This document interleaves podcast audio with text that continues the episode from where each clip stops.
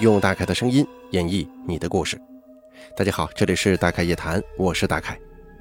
您或者您身边的朋友、家人经历过哪些离奇的怪事儿、匪夷所思的奇遇，或者说您的身边发生过一些让人印象十分深刻的事件，您都可以写下来给大凯投稿。咱们的投稿邮箱是一三一四七八三八艾特 qq 点 com，并随稿附上您的网名、年龄以及性别。那么接下来的时间呢，咱们一起来听一下今天投稿的朋友他们都说了些什么。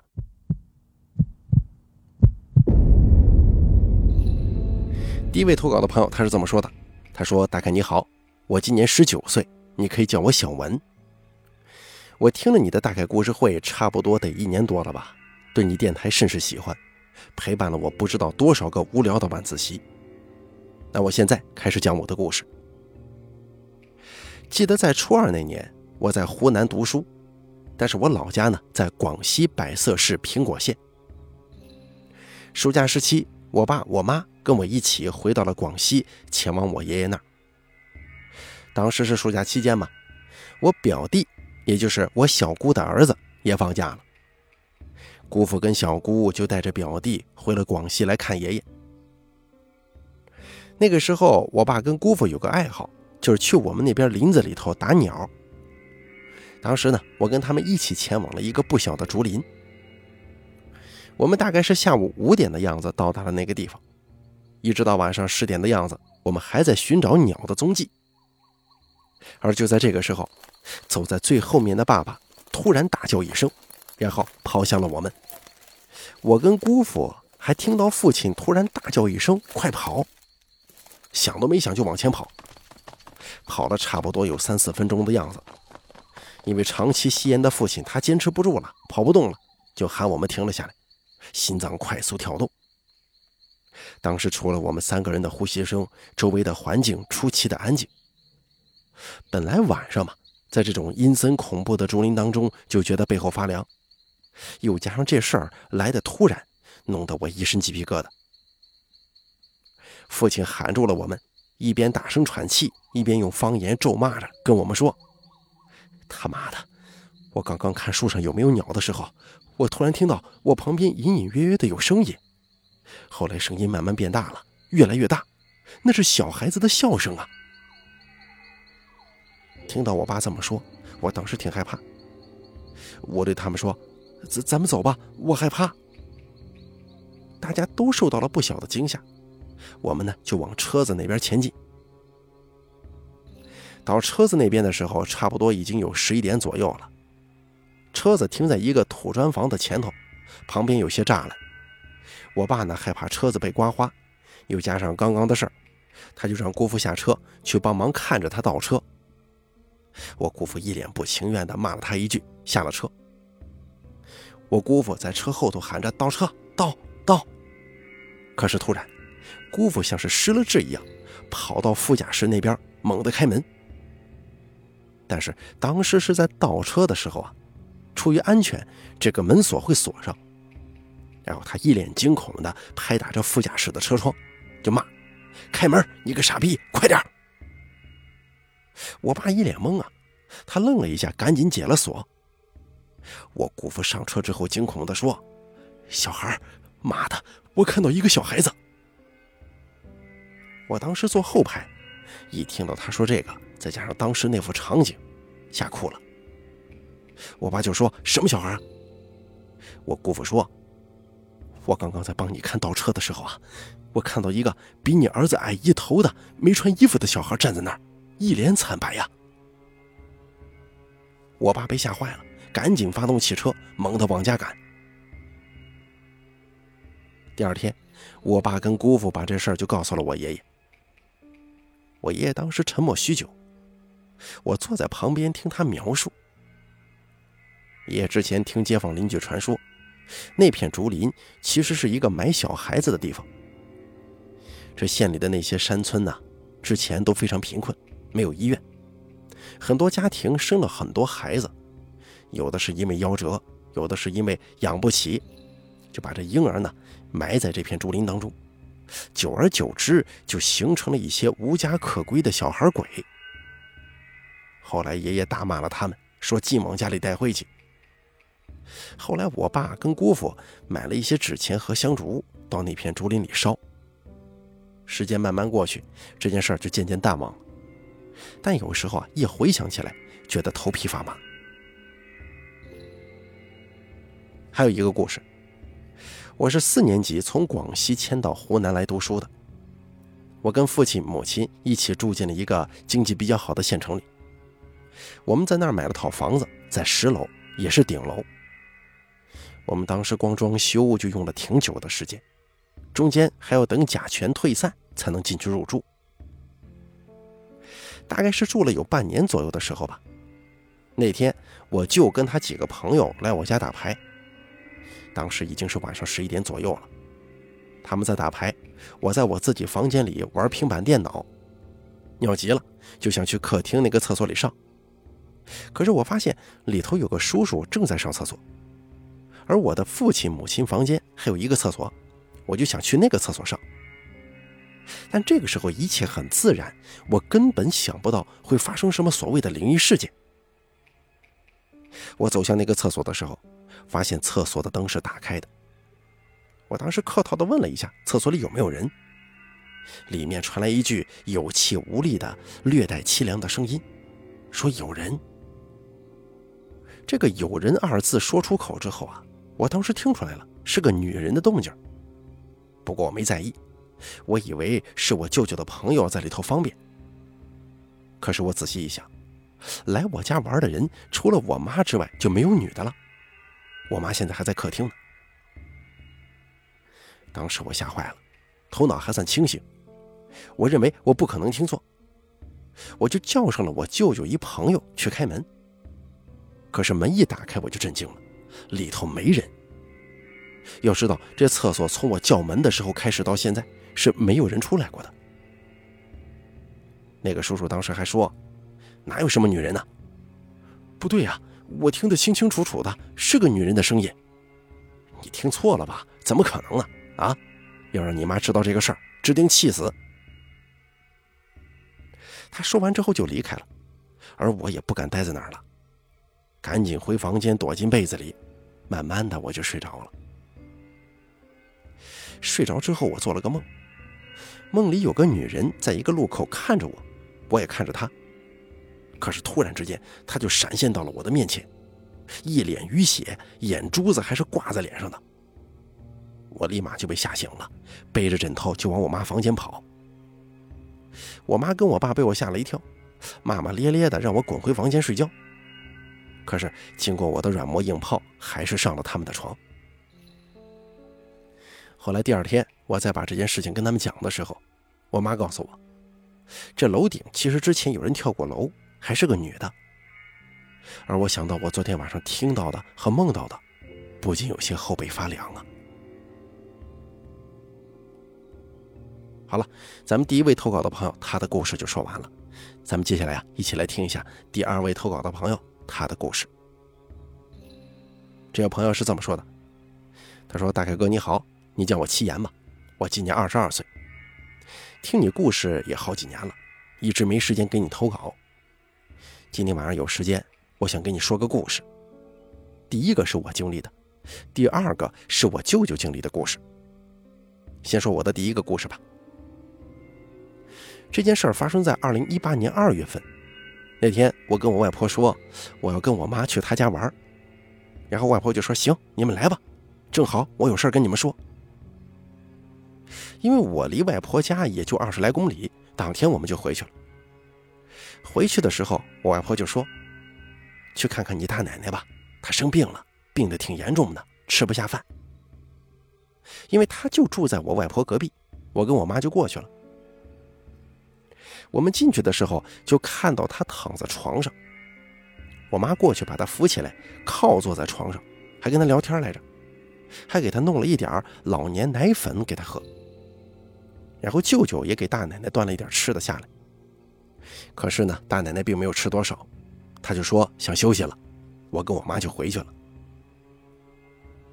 吃过晚饭，我外婆叫我跟我妈再去看看那个大奶奶。因为我们这里啊，如果有人生病的话，是亲戚朋友就会很多人去看，然后我们去的时候呢，也有很多人到了，都是外婆的亲戚。我大奶奶家的格局是大门朝东，进去就是客厅，左手是厨房，右手直走是两间卧室。我大奶奶住在最里面的一间。我大奶奶坐在床上跟他们的亲戚聊着天我们进去的时候，差不多已经有七八个人在了。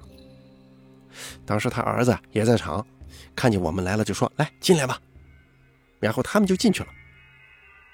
可是我妈回头一看，我没跟上去，于是就问我：“你怎么不进来呀？进来吧。”可是当时我不敢去，因为我看见我大奶奶旁边有个黑色的人影，就坐在她身旁，一只手还放在我大奶奶手上，给我吓得是一身冷汗。我哪还敢进去啊？然后我就对我妈说：“妈，我不进去了。”然后我就在门外等着我外婆跟我妈出来。我外婆就说：“这是你大奶奶，你害怕什么呀？快点进来！”可是当时我怎么也不敢进去，我就一直在门外等着，等外婆他们出来。他们出来之后，我就对我外婆说：“外婆，大奶奶恐怕活不了今晚了，今天晚上她就得过世，因为我看见大奶奶旁边有个黑色人影。”看不清楚，像是一个男的。我外婆听了之后直骂我胡说八道，就说你大奶奶没那么快的，怎么着还得多撑几天。我说不会，今天晚上她就得过世。我外婆还是不相信，后来我也没说别的，就上楼跟我妈休息了。我们刚洗漱好，准备上床玩会儿手机，然后睡觉的，就听见我外婆在楼下喊：“你们快下来，大奶奶快不行了。”然后我们就着急忙慌的下去了。下去之后，赶紧跑去我大奶奶那儿，然后就看见他儿子抱着我大奶奶从床上下来，抱到了客厅的椅子上去。我们这里有个风俗，就是如果老人过世的话，不能让他在床上过世，必须放到客厅里，然后搬张椅子让他坐在那儿。我们过去的时候，他的儿子已经把他抱到椅子上去了。然后转身过去，拿了一个被子盖在他身上。然后我就听见我大奶奶在那痛苦的呻吟，并且还有很多亲戚在那打电话，让他们的儿女赶快过来，因为大奶奶快不行了。当时我也给我爸打了电话，因为那个时候小不懂事儿就直接说：“爸，你快过来吧，我大奶奶快死了。”然后二奶奶听到了就说：“你小孩子家家的，怎么乱说话呢？”然后我也就没再说什么。过了一会儿，我就站在客厅的门口，看着我大奶奶她咽气。那是我第一次看见一个人过世的样子。最起初的时候，胸脯上还有明显的起伏，然后逐渐的，我大奶奶胸部就没什么起伏了。接着就听见他儿子说：“手凉了，脚也凉了。”然后他儿子就在旁边喊呢：“娘啊，再坚持会儿。”你的孙子孙女啊，回来看你了。当时我看见大奶奶摇了摇头，咽气了。然后就听见他儿子说：“人没了。”当时听到这句话之后，我眼泪直接就掉下来了。那天晚上我是很晚才回去睡觉的。我们这里有风俗啊，就是老人过世的话，得拿他的儿子去看生辰八字，看看什么时候出去，然后能在家里待几天。当时是待了几天左右，我也不太清楚了，应该是三天吧。因为是我大奶奶在家里待的最后一晚上嘛，我们都在那儿守着，然后我们就坐一块儿。我妈说了这个事儿，然后他的儿子就说：“啊，可能是我爸过来接他了吧。”好了，接下来我就说一说我舅舅经历的那个事儿吧。我舅舅啊，那个时候年龄特别小，大概也就四五岁。那时候不像现在啊，有手机有电视。那时候最主要的活动就是去看电影。那回隔壁村子里放电影，是我舅舅跟外公一起去的。在看完回家的路上，我外公走在舅舅的前面，因为那时候年龄小啊，走得不快。我舅舅就渐渐地落在了我外公的后头。那会儿天还不算太黑，能看见人。然后我舅舅看到了一个没有头的人。跟他正面走过，看着穿着打扮是民国时期的人，蓝色的衣服，黑色的裤子，白色的袜子，黑色皮鞋。他从我舅舅身边走过的时候，我舅舅也不以为然，以为是他看错了，因为我外公没看见嘛。然后呢，他就当做什么事儿也没发生一样回家了。回到家刚躺下，我舅舅就觉得特别难受，他就叫来外公说：“爸，我难受。”然后我外婆就问他感冒了吗？我外公说不可能啊，这衣服什么的都穿得好好的，不可能会感冒。于是外婆他们就给我舅舅吃了一点感冒药。可是到了第二天早上也不见好，我外婆就有点好奇了，就问他昨天晚上有没有发生过什么奇怪的事儿啊，或者说看到过奇怪的人呢？然后我舅舅就把看到那个没有头的人这事儿跟我外婆说了。外婆一听吓一跳啊，就带他去看了我们那里的神婆。因为我舅舅那个时候年龄很小，记不清。但是他说神婆问了他一些问题之后啊，就围着他念了一些听不懂的咒语，还端了一碗水给他喝。喝了这水之后，几分钟他就没有那种难受的感觉了。而后来呢，也没再发生什么奇怪的事儿。好了，咱们本期大开夜谈做到这里就结束了，非常感谢大家的收听。这两位朋友的投稿啊，其中第一位朋友的投稿给我的印象很深刻。大家可以想象一下，自己最熟悉的家呀，上个厕所，一看里边好像有人的样子，敲敲门一问，有人吗？里边有一个女人，用一种十分的凄凉的哀怨的声音说：“有人。”当时愣了一会儿神之后一看，哎，不对呀。家里除了自己妈妈之外，没有女人来做客，这是怎么回事？然后打开门一看，里边一个人都没有。大家可能没想到这个恐怖的点在哪儿，最恐怖的点在于这是自己的家呀。大家想象一下，换位思考一下，如果这件事情发生在你家，你会不会害怕呢？尽管你什么也没看见，打开门之后也什么都没有。但是你晚上在这睡觉的时候还做一噩梦，你想想你会有什么体验和感受呢？当时我读到这边的时候，哎，觉得有点瘆得慌。还有第一段，就是那个一脸惨白的小孩出现在两个大人的视野里，我当时还以为是咱们投稿的这位朋友他小时候看见了，没想到他没看见，他父亲跟他姑父看见了。这事儿真挺吓人的。不过扔小孩子的地方。我总觉得好像咱们都听说过吧，比方说咱们自己家那边哪一带，以前都是一些夭折的小孩啊，哎，处理他们尸体的一些地方，我们这儿也有，不过现在都盖房子了，并且这楼盘开盘还挺贵的啊，咱也不知道这个是怎么回事反正住在那儿的人怎么说呢，非富即贵吧。感觉好像还是并不能左右什么的，所以说咱尽量少去一些这种有传说或者说是经常弃尸啊，或者说埋什么东西啊，或者说是一些工林之类的地方，这个一定要少去，大家谨记。好了，咱本期大概夜谈做到这就结束了，感谢您的收听，请记住以下三个投稿方式：第一，关注大凯的微信公众账号“大凯说”，发送聊天信息给我；第二，加大凯的 QQ 投稿群四群五四六七六八六八四。把你想说的发送给群主就可以了。还有第三种投稿方式，把您的稿件发送到邮箱一三一四七八三八艾特 QQ 点 com 即可。我在这儿等着您的投稿。